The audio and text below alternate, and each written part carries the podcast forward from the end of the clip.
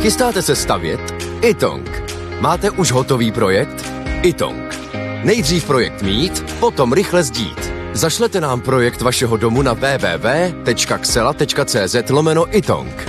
Již během několika dnů můžete mít bezplatně výpis materiálu potřebného pro vaši stavbu. Itong. Řešení vašeho domu od sklepa až po střechu. Nejdřív poradíme, potom postavíte. Itong. Domov na prvním místě.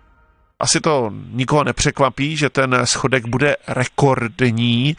Eh, čím je to způsobené? Nedá se to nějak eh, trochu krotit, aby se to alespoň udrželo na té eh, současné hodnotě, aby se to neposouvalo do dalších výšin?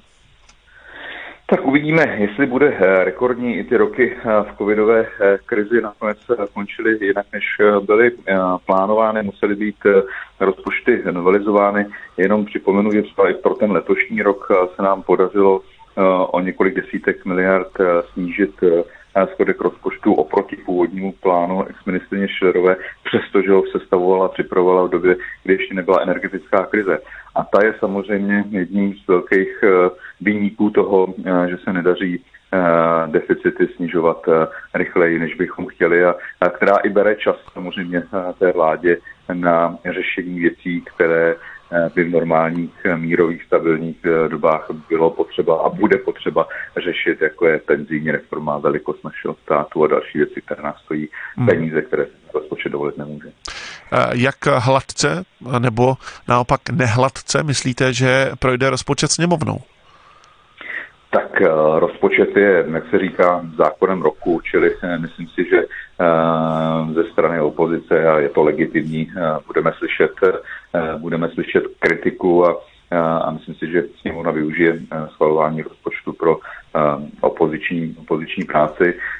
Na straně druhé koalice má 108 hlasů, je to velmi politický zákon, i když jde o rozpočet, tak je to velmi politický zákon a myslím si, že je to právě i rozpočet, kde se, kde se ukazuje aktuální většina té vlády, té na 108 poslancích, takže myslím si, že po diskuzi s opozicí ten rozpočet nakonec schválen bude.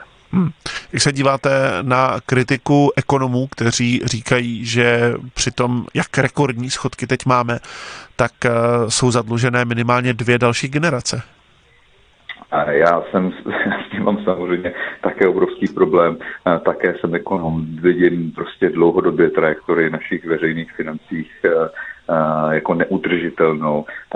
Jsem přesvědčen, že i přes ty potíže, kterým dneska čelíme, jsme, je potřeba nezapomenout na fiskální disciplínu a je potřeba začít s veřejnými financemi skutečně něco dělat, protože když se s nimi nic dělat nezačne, tak podle těch predikcí v roce 2028 náraz, náraz do dluhové do dluhové brzdy na úrovni 55% eh, dluhu vůči hrubému domácímu produktu, což ještě není uh, ta největší tragédie, ale uh, tak, jak budou postupně uh, do důchodu přicházet silné ročníky takzvané husákové generace, tak to bude neuvěřitelný tlak na právě na penzijní a zdravotní systém a to nic dobrého nepřinese. Takže já taky nejsem z toho schodku nadšený, také se snažím své kolegy přesvědčovat, že na ministerstva šli nejenom řešit aktuální krizi, ale připravovat zákony a změny tak, aby se stát, aby se zmenšily veřejné výdaje a já to považuji za jednu z klíčových témat nadále.